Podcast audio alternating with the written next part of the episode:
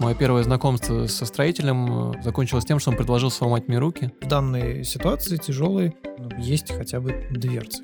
Но по словам дверцы... Представил себе квартиру с дверцами без ручек. И без всего, да. Я один раз сделал шале в Кудрово, я назвал это так, шале Ле Кудрово. Есть большие там заводы керамической плитки. Вот плитки у нас точно будет все что угодно. Можно вот из плитки вообще все сделать. Плитка будет теперь паркетом и, и стенами и так далее. У нас недавно был заказчик, он прислал нам ТЗ в виде 140 тиктоков. Здравствуйте! С вами подкаст «За дизайн», в котором мы знакомим вас с разными видами дизайна и приглашаем в гости дизайнеров различных направлений. «За дизайн» и против всего плохого. С вами ведущий Андрей Балканский, руководитель юзабилити лаборатории университета ИТМО. И я, Родион Соснов, арт-директор департамента бренда и коммуникаций компании ABBYY. Сегодня у нас в гостях Александр Сенчугов, дизайнер интерьера, сооснователь э, студии дизайна, лауреат множества интерьерных конкурсов и премий, также ютубер, блогер, обладатель серебряной кнопки ютуба, но об этом мы отдельно поговорим. Саша, привет. Привет, привет. Ну что, первый вопрос, наверное, к тебе по поводу самой той отрасли, которой ты занимаешься, тем видом дизайна. Расскажи нам подробнее, что это такое вообще, чем отличается от предметного дизайна, от работы декораторов, от работы архитектора. Хотя вот так вот на вскидку кажется, что там есть сочетание различных дисциплин. Смотри, я работаю официально, я плачу налоги, так. И, Дисклеймер. И в этом отличие моей работы Дисклеймер. от всех в налог остальных э, мы работаем по патенту. Мгм. Для дизайнеров сейчас вот несколько лет уже как сделан патент. Мы были очень рады этой истории. И в патенте наша деятельность обозначена как работа по оформлению интерьера. То есть, по сути, дизайнеры интерьера, они оформляют готовую коробку от застройщика. То есть, архитектор строит дом, а мы уже его оформляем и украшаем. Вот этим занимается дизайнер интерьера. Многие еще наделяют дизайнера, говорят, что это просто вот такая творческая классная работа, вы такие творческие ребята, но для меня, наверное, дизайн интерьера — это все-таки не полностью творчество, потому что самый такой настоящий творческий дизайн — это все-таки предметный дизайн, потому что ты из ничего создаешь что-то. А дизайнеры интерьера, по сути, берут произведения таких дизайнеров предметных и наполняют ими пространство. Но может быть такое, что... Ну, я просто знаю, что бывают дизайнеры интерьера, которые настолько крутые, что они могут, скажем, свою мебель дизайнерскую тоже предложить. Конечно, конечно. По нашим эскизам делают мебель. На самом деле в России, в отличие вот от западного дизайна, у нас э, дизайнер интерьера берет на себя гораздо больше чем вообще должен брать на себя дизайнер. Я знаю, что в Европе, например, весь дизайн сводится к декорированию. По сути, опять же, расстановка мебели, там украшательство, выбери цвета штор, там выбери диванчик. А у нас от дизайнера требует просто какое-то бесконечное количество э, услуг. Это перепланировка, это расстановка электрики, светильников, привязки. То есть э, мы на себя берем очень-очень много всего из тех сфер, которыми мы, по сути, даже не должны заниматься. Мы должны разбираться и в планировках, в перепланировках, и законах с этим связанные. И коммуникации, наверное, всякие электросети, там... инженерия, инженерия, просто многие заказчики от нас этого требуют, но на самом деле мы их посылаем, потому что, ну, чтобы делать проект сантехники, у тебя должна быть лицензия на это, ну, именно канализации, там, водоснабжения. Ты должен отвечать за это своей лицензией, да, и этим должны заниматься специальные проектировщики. Мы же делаем только принципиальное расположение, там, здесь будет унитаз, здесь будет умывальник. Но, конечно же, мы при этом должны знать хотя бы какую-то базовую основу, как это все работает, что вода из унитаза идет там под одним углом, что ей нужно там 3 метра под таким-то углом, чтобы вода из унитаза добежала до трубы и не встала, потому что есть множество молодых дизайнеров, которые в этом вообще ничего не понимают, и в итоге, когда заказчик радостно приходит к началу ремонта с проектом, и строитель на него смотрит и понимает, что его проект просто невозможно будет реализовать, потому что человек не разбирается в инженерии, во всем этом. Вот как-то, наверное, так. Мы делаем много-много всего. Саша, вот сейчас продолжая тему электрики и унитазов. Ты сказал, что дизайнер делает интерьер, э, интерьерный дизайн- дизайнер в России делает очень много того, чего не должен делать вообще, в принципе, по жанру профессии. А что входит в твои компетенции? И получается из твоего рассказа, что должно входить в компетенции дизайнера интерьера в России? Потому что если это не декорирование, то что он должен знать? Там сопротивление материалов, основы электропроводки, что еще? Может быть, психология восприятия цвета Да, там, и да, так да. далее. Такие вещи. Быть немножко психиатром для своих заказчиков. Потому что все заказчики разные. Об этом у нас, да, будет тоже отдельный вопрос. Да не, на самом деле, в данный момент я уже, по сути, руководитель студии, поэтому я уже, наверное, больше занимаюсь каким-то менеджерством, как это правильно сказать, да, Мгм. то есть я управляю уже процессами и э, такой, знаете, как как арт-директор, да, который, наверное, какую-то общую идею, философию нашей студии задает. А наши дизайнеры, они должны обладать рядом умений. То есть мы изначально, когда формировали студию, мы хотели брать отдельно там тех, кто занимается чертежами, отдельно тех, кто занимается 3D, там, не знаю, отдельно дизайнеров, вот. Но в ходе работы мы поняли, что именно в формате нашей студии правильнее, чтобы один человек мог вести полностью проект,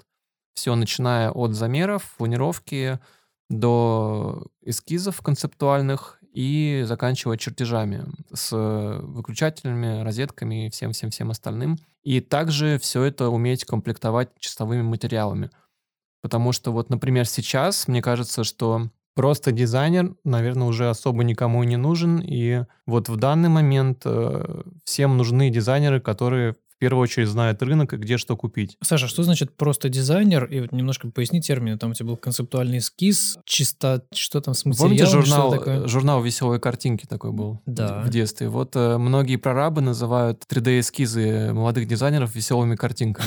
Потому что... Это концептуальные эскизы, Это да? эскизы, которые потом не выполнить, да. То есть Мгм. кто-то там заходит в базу моделей, 3D-модели мебели ставит, например, в однушку в Купчино комод за 2 миллиона рублей для начала.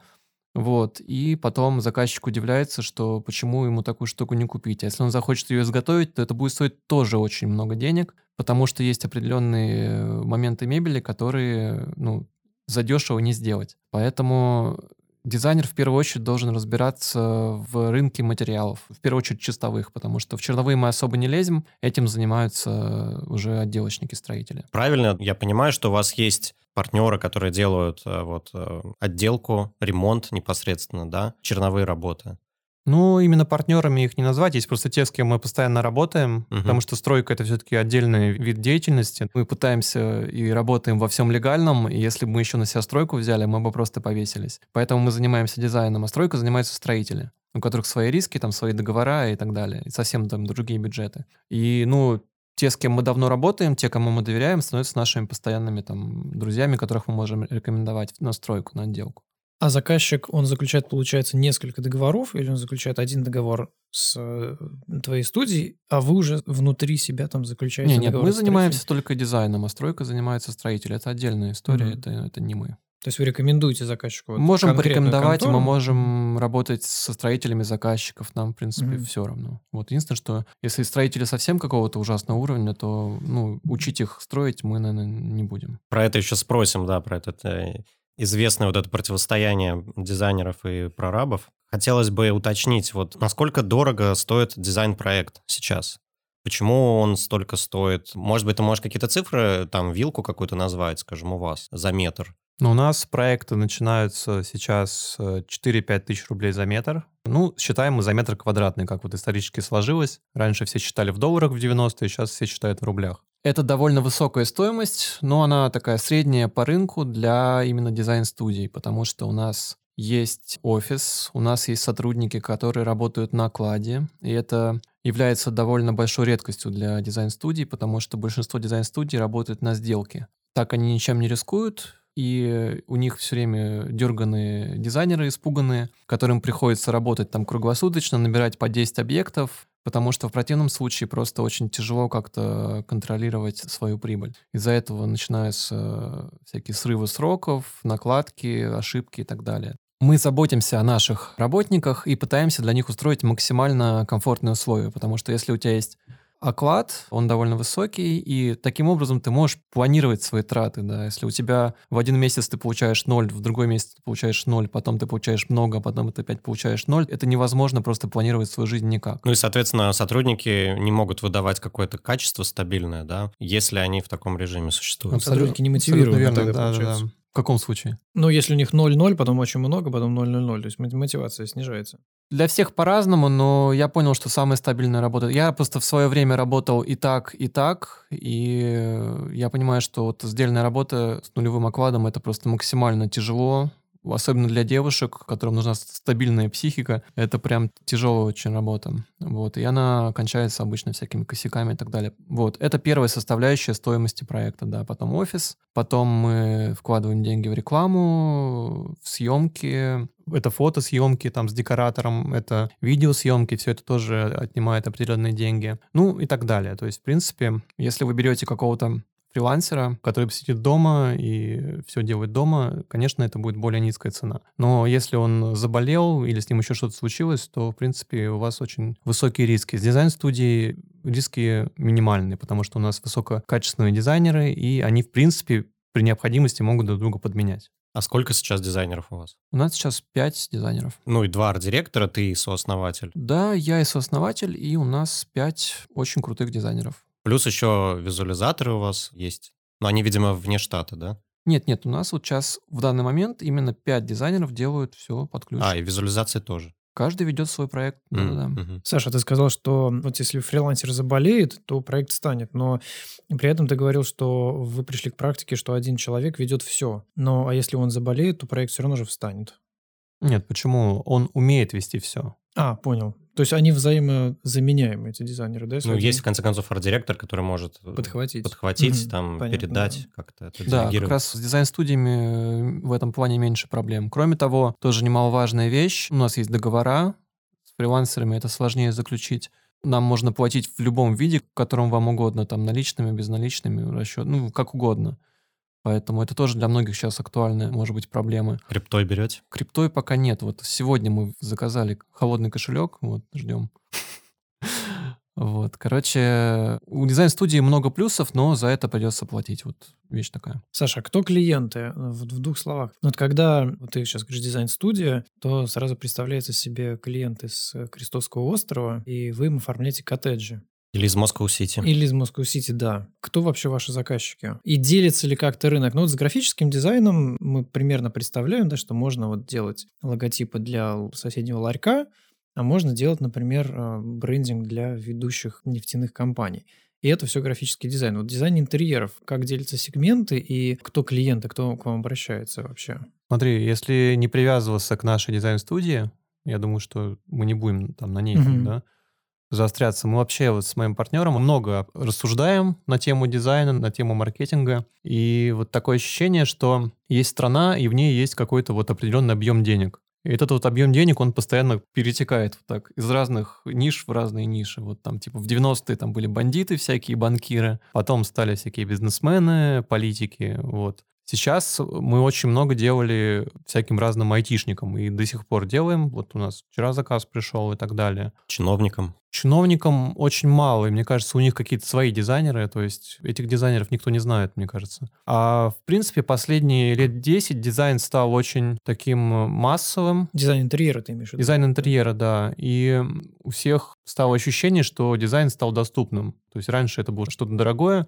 сейчас дизайн стал таким массовым, и очень много дизайнеров появилось. И, по сути, есть дизайнеры для любой ниши. Есть дизайнеры для квартир в панельках, есть дизайнеры для бизнес-класса, есть дизайнеры для премиума. То есть на каждую нишу есть свой дизайнер. Их много, есть хорошие, есть плохие. Но по нашей студии могу сказать, что мы делаем совершенно разные вещи. Потому что у нас сейчас много заказов идет с YouTube, и э, оттуда приходят совершенно разные люди. То есть вообще совершенно разные. Я знаю, что вы делали там как раз-таки в упомянутом Москву-Сити и также в каких-то, ну, достаточно, скажем так, масс-маркет историях. Я один раз сделал шале в Кудрово, я назвал это так, шале Ле Кудрово. Вот, потому что человек купил студию на последнем этаже высотки, ну, какой 24 25 ну, Ну, сам- такой, да. последние да. этажи высотки в Кудрово, реально, то есть там она стоила порядка, ну, может быть, 5 миллионов по той стоимости. И он вложил в нее еще 10 миллионов. Дорогущий ремонт. То есть он говорит, я сам понимаю, что я никогда не продам за эти деньги, но вот я буду здесь жить и кайфовать. И мы Вау. сделали ему панорамный Интересно. балкон с панорамным стеклом, и у него вот пролетая над э, Кудрово, вот у него такой вид. Это, мне кажется, знаешь, такой хороший панч Варламову, который все время говорит, что вот Кудрово этот муравейник несчастный, гетто. Но находясь в этой квартире, ты вообще не в Кудрово, на самом деле. Там вообще другая атмосфера. Мы еще сделали музыку. У него, вот мы когда делали фотосессию, там играл какой-то такой лаунж. Вся квартира в натуральных материалах, в мраморе, в ониксе, в дубе, в орехе, и находясь там, ты вообще в другом мире находишься. И вид там еще, да, такой? Ну, вид над, над, да. Ночью там вообще как бы прикольно. Вот.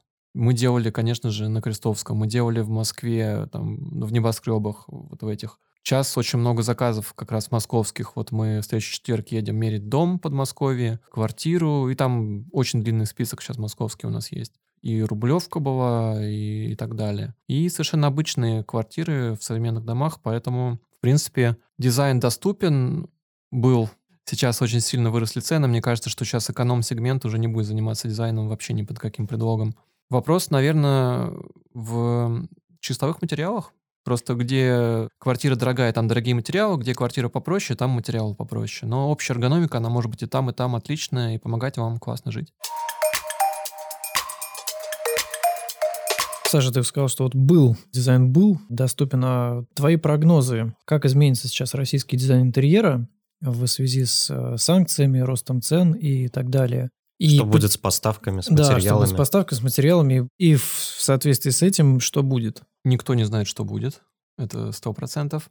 На самом деле, вот из чистовых материалов самая главная проблема сейчас — это бытовая техника. Вот она кончается, ее практически нет. Откуда ее привезут и когда ее привезут, это не очень понятно, потому что сейчас логистические цепочки нарушены, и их сейчас заново выстраивают. Когда их выстроят, как они будут выглядеть, не очень понятно, потому что у меня заказчик один, он занимается логистикой, он рассказывал, как они периодически везут китайские товары через Пакистан с двумя перегрузками в Афганистане. В общем, великий шелковый путь. Да, на самом деле что-то будут придумывать. Сейчас у нас вот застрял контейнер в Италии, его не выпускали в море, потому что море закрыли. Сейчас его перекинули на железную дорогу, вроде как он едет. Фуры из Европы по дорогам проезжают пока что, не знаю. То есть сейчас на самом деле везде вот у всех главная фраза «пока». То есть никто ничего не знает, что будет потом. Ну, все говорят, сейчас все работает, но пока. Поэтому главный вопрос — это, конечно, комплектация. И сейчас вот все судорожно бегают по магазинам, скупают все, что можно, потому что боятся перебоев. Ну и перебои, скорее всего, будут там через несколько месяцев, и как-то это будет там потихонечку перестраиваться, восстанавливаться. Что касается дизайна, я думаю, что отвалятся все маленькие студии, какие-то начинающие дизайнеры, которых было просто безумное количество, потому что у них не будет постоянного набора клиентов так как сейчас Инстаграм как-то криво работает, YouTube э, тоже сейчас под большим вопросом. Ну и вообще поиск именно такой массовых клиентов, он усложнился, потому что у людей там другие приоритеты появляются и так далее. Дизайнеры высокого уровня, у которых большой сарафан уже выработался за долгое время. У меня там 15 лет работы, у моего партнера Андрея 20 лет опыта. В принципе, у нас есть там довольно длинный сарафан, и я думаю, что нам работы будет хватать. Сарафан — это для тех, кто не понял. Это пояснение для аудитории 20 минус, да, ты делаешь? В одном из выпусков мы шутили, что сейчас аудитория 20 минус пойдет гуглить, что такое газета, а сейчас пойдет гуглить, что такое сарафан. Ну, сарафанное это радио, ли, то, что называется. Личные связи. Да, личные связи. Слухи. Слухи и сплетни. Вот так. По слухам, они По делают слухам, неплохой да, дизайн. Да, да, именно так, да. На самом деле мы, да, сейчас над этим смеемся, что сейчас у нас, так как осложнился поиск в Инстаграме, там, в Ютубе, что сейчас будут альтернативные ретро-способы поиска заказчиков. Например, к нам недавно пришел заказчик. Я еще не знаю, просто срастется, не срастется, но он пришел с журнала. А с журнала к нам давно никто не приходил. А что за журнал, интересно? Есть журнал «Салон», такой с э, элитными квартирами российскими. Вот мы там недавно печатались с двумя квартирами. Вот, соответственно, человек купил журнал и пришел оттуда. Потом нам тоже сегодня позвонил какой-то человек, ему нужно сделать дизайн офиса для завода на Академической. Я вообще не знаю, что там за заводы, это спальный район вроде. То есть работают какие-то странные способы поиска дизайнера. В газете «Вечерняя Москва» попробуйте. Ну, вот я вот примерно так и представляю, да, все это, что мы будем вспоминать старые способы поиска заказчиков. Саша, а можно я немножко вернусь к угу. моменту про бытовую технику? Ты сказал, что сложности с поставкой техники, а насколько техника играет роль в дизайне? То есть вот мне как человеку далекому от интерьерного mm-hmm. дизайна, кажется, ну, вот здесь будет стиральная машина. Она белая и красивая, и совершенно не важно, какой она фирмы. Но вот из твоего рассказа следует, что это очень важно, чтобы она была именно какой-то конкретной фирмы. Получается так. Казалось бы, просто, ну, кончились э, стиральные машины Miele или Bosch, ну, купил какую-то китайскую стиральную машину, не менее хорошую. Ну, так и будет. Можно сравнить Мили и, там, не знаю, Китай. Наверное, можно. Она также будет стирать. Ну, это как там немецкая машина и китайская машина. Нет, я имею в виду, что mm-hmm. это действительно играет роль для именно дизайна интерьера. В дизайне нет, но я опять же говорю, что от нас требует полную комплектацию. Плюс туда ведь входят светильники, допустим, дизайнерские, mm-hmm. какие-то еще объекты. Ну, я могу сказать по поводу Европы, в принципе, что за последние там пять лет э, европейские товары это уже на самом деле была большая редкость в интерьерах. И это касалось только самых-самых премиум интерьеров. Интересно, а какие были товары? Китайские. Китайские сейчас, ну, рынок заполнен, безумно заполнен Китаем. Именно китайские бренды. Китайские бренды, да, потому что, например, на Миланской выставке интерьерной там всем разрешают фотографировать стенды, кроме китайцев, потому что ну, все это сразу же появляется в Китае. Это очень интересно. И едет, едет к нам. Поэтому, ну, этого всего добра полно. Недавно был случай, когда танкер перекрыл Суэцкий канал, да, да, да, в Египте. Угу. У меня знакомая занимается поставкой светильников. Она говорит, американский свет сейчас задерживается. Я говорю, а какое имеет отношение американский свет к Египту вообще и вот этому направлению? Она говорит, что весь американский свет все равно делают в Китае. Вот, поэтому все равно все идет из Китая, именно европейского не так много. Опять же, говорю, что это только самый-самый премиум. Ну, вот все, кто занимается премиум поставками, они утверждают, что все равно мы все, вам все привезем, и все у вас будет. Если говорить о массовом потребителе, то, например, касаемо корпусной мебели, кухонь, шкафов там и так далее. Есть э, такая фурнитура немецкая, швейцарская, Хетих и Блюм. Это самые вот топовые фурнитура, всякие крючки, открывашки, механизмы на которых, собственно, строится кухня, потому что все фасады все равно делаются у нас. И сейчас вот эти все поставки оборвались. Вот у наших мебельщиков знакомых там какой-то человек контрабасом везет из Финляндии, провозит эти крючки.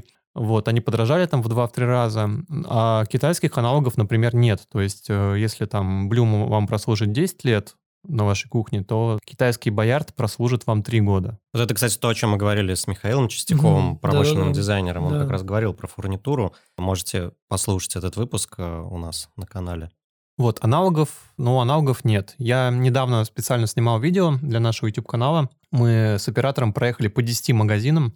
Это было вообще все, там, светильники, шторы, паркет, двери, ну, все что угодно. В общем, все чистовые материалы мы по ним проехались, и всем продавцам мы задавали одни и те же вопросы. То есть, что будет, что с курсом, как выросла цена и так далее. И, в принципе, все были на позитиве. Причем, когда мы выключали камеру, они становились еще на большем позитиве. Такое ощущение, что они боялись сглазить, короче, просто на камеру, что у них все ехало. Но большинство говорило, что, в принципе, аналогов некоторым вещам европейским, ну, их практически нет. Ну, то есть вы будете вынуждены, как студия, и другие студии подстраиваться под эту ситуацию? Ну, делать из говна и палок дизайн, да, упрощать все, наверное. Наверное, вот так. Как раньше что-то там делали, рисовали. Упрощать материалы. А вот интересно, ты сказал, что дверцы делаются у нас, да? Крючки делаются топовые в Европе, а дверцы делаются у нас. Но получается, что это хорошо. В данной ситуации тяжелой ну, есть хотя бы дверцы. Ну, под словом дверцы... Представил себе квартиру с дверцами без ручек. И без всего, да. Но под словом дверцы я имею, я так понимаю, что ты тоже имеешь в виду более широкий спектр товаров. Ну, я имею в виду щит, мебельный щит. И, например, эм, есть такой производитель пластиковых фасадов. Блин, мне с головы вылетело. Ну, неважно, не будем никого рекламировать. Некий отечественный производитель. Нет, он европейский, европейский. но у него здесь завод. Угу. И когда началась пандемия, в России начались просадки с этим материалом, хотя завод у нас. Почему? Потому что в Европе все вообще закрылось, и наши гнали все это на Европу. Получается, что, в принципе, у нас есть объем и есть мощности. Есть большие там заводы керамической плитки. Вот плитки у нас точно будет все что угодно. Можно вот из плитки вообще все сделать. Плитка будет теперь паркетом, и, и стенами, и так далее. Дверцами. Вот. Ну, то есть есть определенные вещи, которые нельзя заменить, но, наверное, много всего все-таки есть. У нас есть интересный вопрос связанный как с пандемией, так и с текущими санкциями, обстоятельствами некой изоляции страны. Можно ли делать дизайн-проект удаленно для других стран или просто для других отдаленных регионов, например, там, для Дальнего Востока? Был ли у вас такой опыт? Да, мы делаем удаленно в других странах проекты. Вот сейчас несколько проектов. Никакой в этом проблемы нет. То есть единственная проблема — это получить точные замеры, вот, чтобы на месте нам все померили, потому что в дальнейшем ну, за эти размеры будет отвечать тот, кто их померил. Поэтому Если есть возможность, мы стараемся сами все померить. Ну, то есть вы нанимаете на месте какого-то профессионального замерщика, ну, да? или уже... высылаем замерный план хозяину, он там ходит с рулеткой и все мерит. Угу. Вот, нам присылают обмерник, и по нему можно работать. Коммуникация настолько развита, и видеосвязь, и просто обычная связь. Плюс у нас за годы работы уже есть какой-то алгоритм работы, и, в принципе, никакой проблемы в этом нет. Кстати, а может быть, э, про алгоритм работы кратенько. Приходит э, заказчик в студию, говорит, у меня есть однушка в Кудрово, я хочу дизайн. Вот что происходит дальше? На самом деле все дизайн-студии работают примерно по одинаковой схеме. Сначала все равно нужно какой-то создать портрет заказчика, то есть провести ему интервью. Можно это сделать просто в беседе за чашкой кофе, можно заполнить подробную анкету, которая поможет упорядочить мысли. Мы обязательно просим какие-то референсы, потому что на словах э, классический интерьер может оказаться вообще не классическим а картинка работает на 100%. Но на картинке, например, заказчик может присылать вам картинку, а потом окажется, что ему понравилась ножка стула, а не весь интерьер, и все может вообще разрушиться. У нас недавно был заказчик, он прислал нам ТЗ в виде 140 тиктоков. Это просто массив информации, который невозможно обработать. Слушай, это еще жестче, чем голосовые в WhatsApp. Да, голосовые, голосовые нам тоже присылают 20-минутные, то есть э, их можно слушать как аудиокнигу. Ну, то есть все заказчики разные, у всех по-разному идет обмен информацией. В общем, сначала начинается все со сбора информации. Но при этом вы принимаете в любом формате, не ограничиваете там только Ну, текст. а что, что делать? Понятно. Вот, то есть собираем информацию. Меня очень впечатлила история. Есть такая студия интерьеров, в основном коммерческих, в Питере, называется «Да, бюро». И они делали ресторан для Матильды Шнуровой. Ресторан находится, это бывшая Кококо. Он уже, кстати, закрылся, но не суть. И заказчица принесла МТЗ в виде целого набора, вот такой большую папку референсов. Среди референсов не было ни одного интерьера. То есть mm-hmm. это были разные, там, концерт э, какого-то американского певца, там еще что-то. То есть это были просто ассоциации. Это мудборд, да. Да, это прямо вот настоящий мудборд, потому что большинство приносит просто интерьер из Инстаграма, говорят, я хочу так же. Это нормально, но если вы хотите что-то действительно яркое, интересное, то можно попробовать просто это сделать более креативно как-то. В общем, когда у нас есть портрет того, что нужно заказчику, мы это все через себя проводим, делаем планировку. И вот сейчас, наверное, это станет самым актуальным вообще для заказчиков, потому что без планировки жить невозможно. То есть это правильная эргономика, расстановка мебели, как вы проводите время в своей квартире, какая-то перепланировка, она еще должна быть законная или с возможностью ее узаконить. Мы продумаем вашу жизнь в квартире посредством перепланировки. Вот. И на самом деле для многих уже этого достаточно, чтобы сделать крутой ремонт и жить в этом. Ну, добавить еще план розеток и выключателей. Класс. То есть э, вы прямо прописываете все, скажем так, сценарии взаимодействия ну, конечно, жителя с квартирой. Конечно, конечно. Вот. И это, я считаю, это скелет, на который потом все равно все налипнет, да, и это, наверное, самое важное. Для этого нужен опытный дизайнер со знаниями, потому что неопытный дизайнер, скорее всего, у него там было 2-3 квартиры в его практике, и он просто не может предусмотреть все варианты. Так же, как заказчики говорят, ничего себе, мы даже предположить не могли, что можно вот так стул поставить. Ребят, вот за этим мы к вам и пришли, за это мы и платим, за ваш опыт. Вот, потом уже эта планировка делается в 3D, делаются эскизы, подбираются материалы под бюджет, опять же. Но надо помнить, что там паркет может быть за 5 тысяч рублей, за 10 тысяч рублей, а это может быть ламинат за там, тысячу рублей, и, в принципе, это будет выглядеть одинаково. Поэтому мы делаем концептуальные эскизы.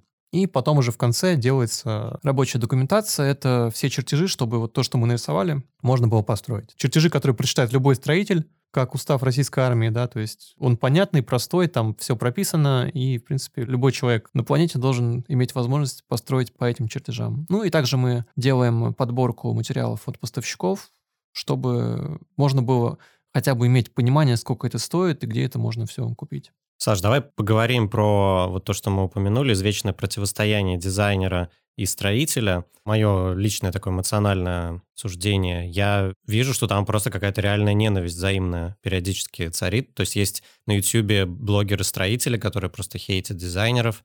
Есть дизайнеры, которые говорят, что все строители тупые, как бы и вообще ничего в эстетике не понимают. Это очень похоже на противостояние дизайнеров и программистов в IT, в производстве цифровых продуктов. Да, ну то есть вот настолько, неужели настолько действительно людям тяжело друг друга понять, и они мыслят разными категориями? Ну, во-первых, да, они мыслят реально разными категориями. Не все, правда. Но немного стендапа, да, то есть мое первое знакомство со строителем э, закончилось тем, что он предложил сломать мне руки. Вот. Наверное, он подумал, что я Венера Милосская. Они действительно мыслят своими категориями, потому что вот ты видишь проект, ты можешь сделать сложную стену и потолок, а можешь сделать несложную стену потратить в пять раз меньше времени, но тебе при этом заплатят столько же, и потом за это отвечать. Конечно, ты выберешь более простой вариант. Как его добиться? Ты скажешь, что дизайнер мудак, ничего не понимает в стройке, ни разу не был на стройке, и я уже 20 лет строю, это все херня, я вам сейчас покажу, как надо правильно строить. Вот. И если заказчик э, не отстоит или дизайнер будет мямлить что-то, да, не отстаивать свой проект, хотя, казалось бы, вот зачем мне отстаивать свой проект, и реально приходится отстаивать перед прорабом свой проект. Говорить, угу. человек, ну, я 100 таких квартир уже построил, я знаю, что это нормально, вот так это работает. Ну, он обиженно будет все это строить с обиженным лицом, потому что ему придется чуть больше поработать. Так, а может быть, ему чуть больше заплатить тогда и вложить эти деньги в стоимость? Напрашивается такой вариант. Абсолютно верно но не все заказчики на это готовы. Ну, это, наверное, вопрос про деньги, да, что все хотят подешевле и покруче, а строители хотят полегче и подороже. Ну, то есть это вопрос, наверное, компромиссов. То есть в какой-то момент приходится мириться достоинством с прорабами. Да, и если у тебя большой опыт, то с большим опытом почему бы не помериться? Ну, хорошо, окей. А бывает ли такое, что все-таки действительно строители правы? Ну, вот, например, известный многим Земсков, который ютубер, строитель, вот, он очень часто ругает всяких инста дизайнеров. дизайнеров, которые вот делают красивые картиночки, веселые картинки, как ты сказал. Он бывает прав? Потому что я видел, например, критику со стороны дизайнеров, которые объясняли, что то, что он делает, это тоже вообще-то ну, евроремонт какой-то устаревший. Он же не дизайн делает, он делает э, технический ремонт, угу. который, ну, наверное, правильный. То есть э, в дизайне очень много компромиссов. То есть есть какие-то вещи, которые ты делаешь, пренебрегая чем-то. Например, у меня дома на фартуке черный как же это называется, эмолит, по-моему, называется. Это черное такое стекло. Оно очень красивое, но оно действительно пачкается, блин, пылится. Но я вот принес там в жертву функциональность, да, против красоты. Земсков никогда бы такого не сделал, он сказал бы, что дизайнер дебил, ничего не понимает, на самом деле надо плиточку сделать здесь белую, и все, ничего, никаких разводов не будет, все нормально. И это много чего касается, и в дизайне есть какие-то компромиссы. Плюс, ну, он делает очень простой, правильный ремонт, в котором нет никакой вообще эстетики. То есть там эстетика функционализма за очень большие деньги. Ну, не знаю, кому-то это, наверное, интересно. Нет, ну, мне кажется, это вопрос задачи. Если заказчик говорит, я хочу, чтобы было красиво, я готов вытирать каждые два часа эту поверхность, но я хочу вот такую. Или заказчик говорит, нет, я не хочу, я хочу, чтобы было максимально красиво до той степени, чтобы я не вытирал пыль там да, не чаще это, раза в неделю. Это если ты работаешь с дизайнером, а если работаешь с Земсковым, он скажет, нет, у нас вот один правильный вид, потому что мы делаем 200 проектов в месяц, по-моему, они делают 200 проектов или mm-hmm. что-то там 100 тысяч проектов в месяц, они все однотипные, одинаковые, ну, просто сделанные по там, строительным нормам, правилам и по каким-то вот его внутренним там законам, которые он считает правильным. То есть, ну, это вот касается строителей. Но получается, что здесь э, любой каприз за ваши деньги, как говорится. Да, вопрос того, чего хочет э, Так абсолютно верно. Заказчик, Просто да? мы же говорим про большинство, потому что большинство, вот я говорю, как они делали 20 лет назад, так они сейчас делают. А сейчас появилось много разных новых фишек, всякие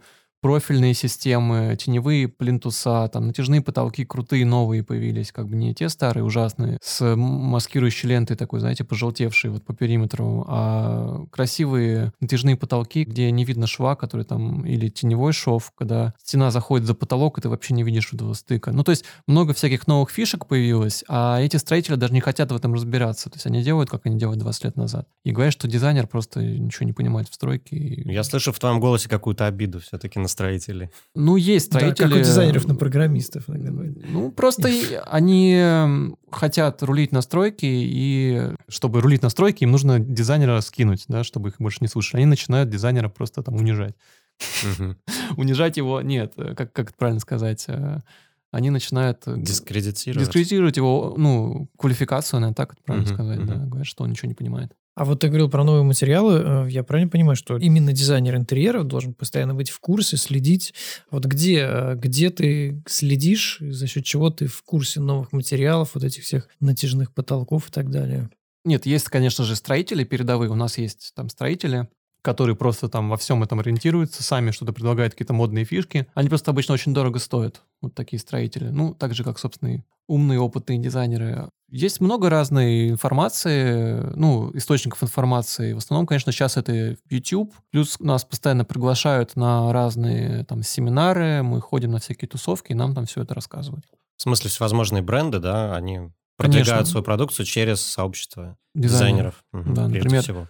Есть там одна электротехническая компания в Питере, они в свое время продвигались через прорабов, но потом они подумали, что это неправильно, и стали продвигаться через дизайнеров. Рассказывать о своей продукции дизайнерам, которые потом уже рассказывают об этом, соответственно, угу. заказчикам. Угу. Наверное, последний вопрос у нас в этом блоке. Как стать э, хорошим дизайнером интерьеров? А где учиться на эту профессию? Надо ли идти на архитектора, допустим, или какую-то другую специальность выбирать, потом переключаться самостоятельно?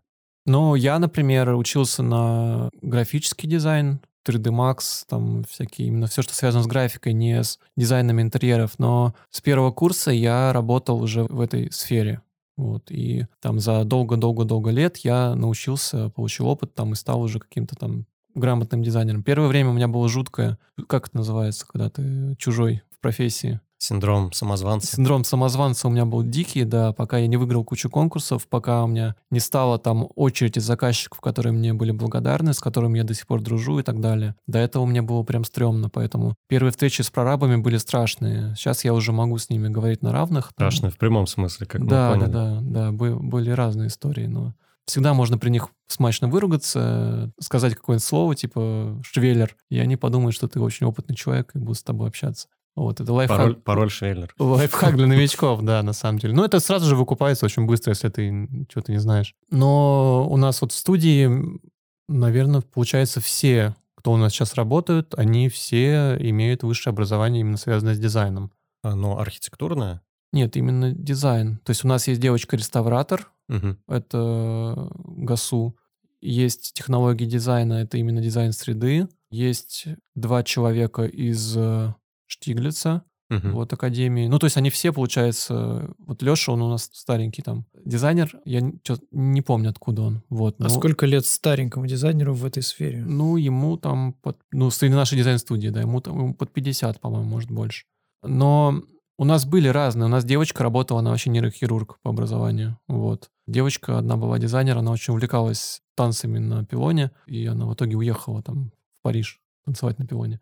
Но она сейчас, кстати, там успешно дизайнит. У нее талант был. Но у нее было образование именно дизайнерское. Короче, все, кто был не профильный, они почему-то все отвалились. Но при этом все, кто приходит после вуза на работу, они все очень сырые, вот максимально сырые, потому что у них ни у кого нет опыта нахождения именно на стройке, а это супер важно. Надо всегда ходить на стройку, мы там периодически ребят таскаем, потому что одно дело рисовать действительно вот эти картинки, а другое дело видеть, как это все воплощается, и это вообще разные миры на самом деле. Для многих э, становится удивлением, что что прорабы многие вообще не смотрят в чертеже, они говорят, да, я все понял, короче, и, и начинают делать.